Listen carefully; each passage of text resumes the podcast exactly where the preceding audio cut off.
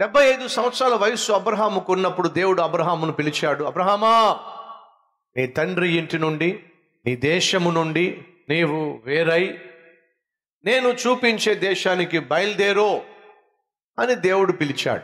అలా పిలిచినప్పుడు అబ్రహాముకు ఇద్దరు తమ్ముళ్ళు ఉన్నారు ఇంటిలో అబ్రహాము పెద్దవాడు. విచిత్రం ఏమిటయ్యా అంటే తన తరువాత ఉన్నటువంటి తమ్ముళ్ళకు వివాహాలైన చక్కని పిల్లలు కూడా పుట్టారు.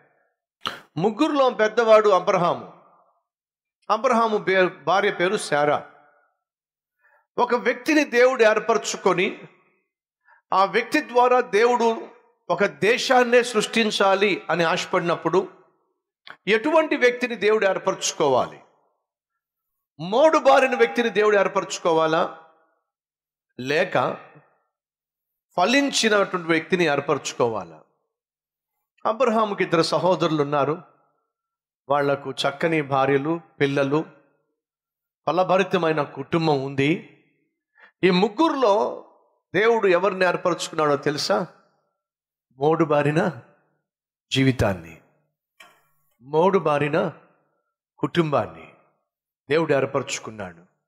ప్రియ సహోదరి సహోదరుడా ఒకవేళ ఈరోజు నీ జీవితంలో నేను మోడు బారిపోయిన వ్యక్తిని ఏ విధంగా చూసుకున్న నా జీవితంలో గొప్పగా చెప్పుకోవడానికి ఏమీ లేదు. సరైన ఉద్యోగం లేదు. సరైన సంపాదన లేదు. పెళ్ళయింది కానీ గర్భఫలం కూడా లేదు. ఉండడానికి సరైన ఇల్లు లేదు. బ్యాంక్లో బ్యాలెన్సు లేదు.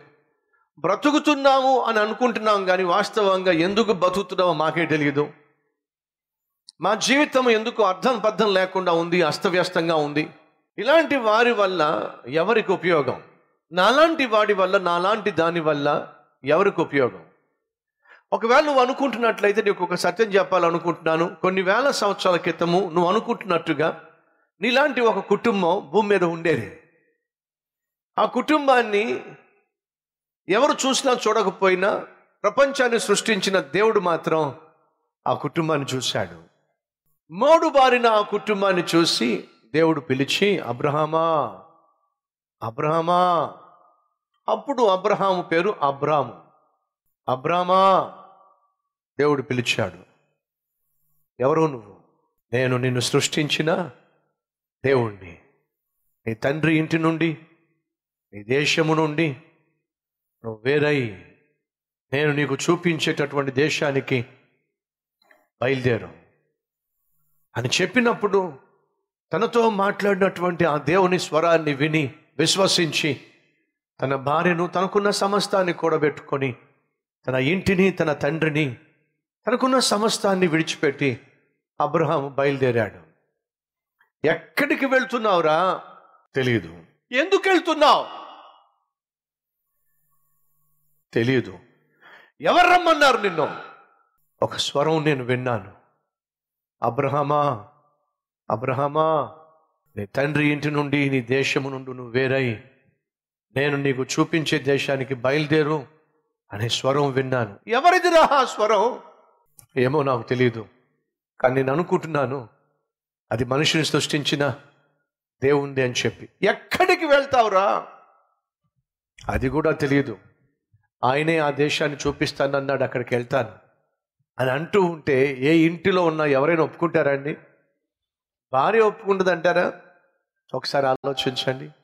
తాను ఎక్కడికి వెళ్తున్నాడో తెలియకుండానే తనను పిలిచినటువంటి ఆ దేవుణ్ణి విశ్వసించటం అంత సులభం అంటారా? ఒకసారి ఆలోచించండి. అయినా అబ్రహాము విశ్వాసంతో ముందడుగు వేసేశాడు. అబ్రహామును అమితంగా నమ్మినటువంటి శారా కూడా తన భర్తను యజమానిగా భావించి తన మాటే నా మాట తన నిర్ణయమే నా నిర్ణయం అని చెప్పి భర్త అడుగుల్లో అడుగు వేసుకుంటూ శారా కూడా బయలుదేరిపోయింది. అప్పుడు వారి వయస్సు డెబ్బై ఐదు సంవత్సరాలు అబ్రహాంకు అరవై ఐదు సంవత్సరాలు శారాకు.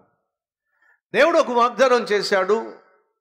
నిన్ను దీవిస్తాను నీకు సంతానాన్ని ఇస్తాను. నీ ద్వారా నేను ఒక గొప్ప జనాంగాన్ని తీసుకురాబోతున్నాను.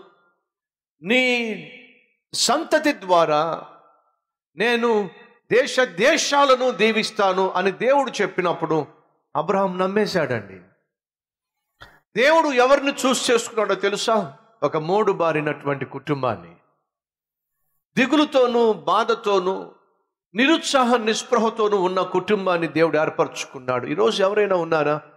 ఉద్యోగం లేక సరైన ఆరోగ్యం లేక సరైన ఆర్థిక వ్యవస్థ లేక వ్యవస్థ లేక గర్భఫలం లేక ఉండడానికి ఇల్లు లేక గూడు లేక నీడ లేక ఈ లోకం దృష్టిలో ఎటువంటి ఎన్నిక లేని దిక్కుమాలిన జీవితం జీవిస్తున్న వారు ఎవరైనా ఉన్నారా?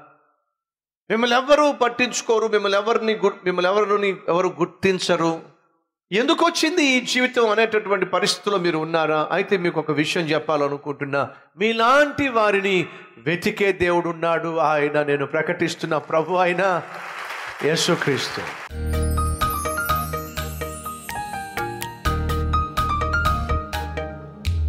మహాపరిశుద్ధుడు అయిన ప్రేమ కలిగిన తండ్రి అబ్రహాము విశ్వాసం ఎంత గొప్పది నాయన. అబ్రహాము యొక్క కమిట్మెంట్ నీ పట్ల తనకున్న నమ్మకము ఎంత శ్రేష్టమైంది. నీకంటే మరి ఎక్కువగా దేన్ని ప్రేమించలేదు?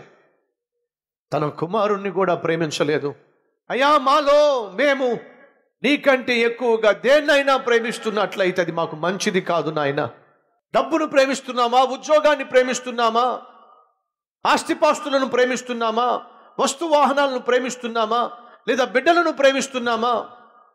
ఇంకేమైనా ప్రేమిస్తున్నామా? లేక అబ్బాయినో అమ్మాయినో ప్రేమిస్తున్నట్లయితే నీకంటే ఎక్కువగా దేన్ని ప్రేమించినా? అది మా నుంచి తొలగించబడుతుందేమో? ఆ పరిస్థితి రాకమునిపే నిన్నే ప్రేమించే మనసు మాకు దయచేయండి. అదే సమయంలో నాయన వెలపెట్టి కొనబడిన మేము మా శరీరము నీ దేవాలయముగా నువ్వు మార్చుకున్నావు గనుక అతి పరిశుద్ధ స్థలమైన మా హృదయంలో నువ్వు నిత్యము నివసించులాగున నాలో మాలో అపవిత్రతకు తావు లేకుండా చోటు లేకుండా నిత్యము నాయన నిన్ను సంతోషపరిచే నీ కృప ద్వారా యథార్థంగా నీతిగా పవిత్రముగా జీవించే మహా కృపా కనిక్రమ అందరికీ దయచేయమని. యేసునామం పేరట వేడుకుంటున్నాం తండ్రి.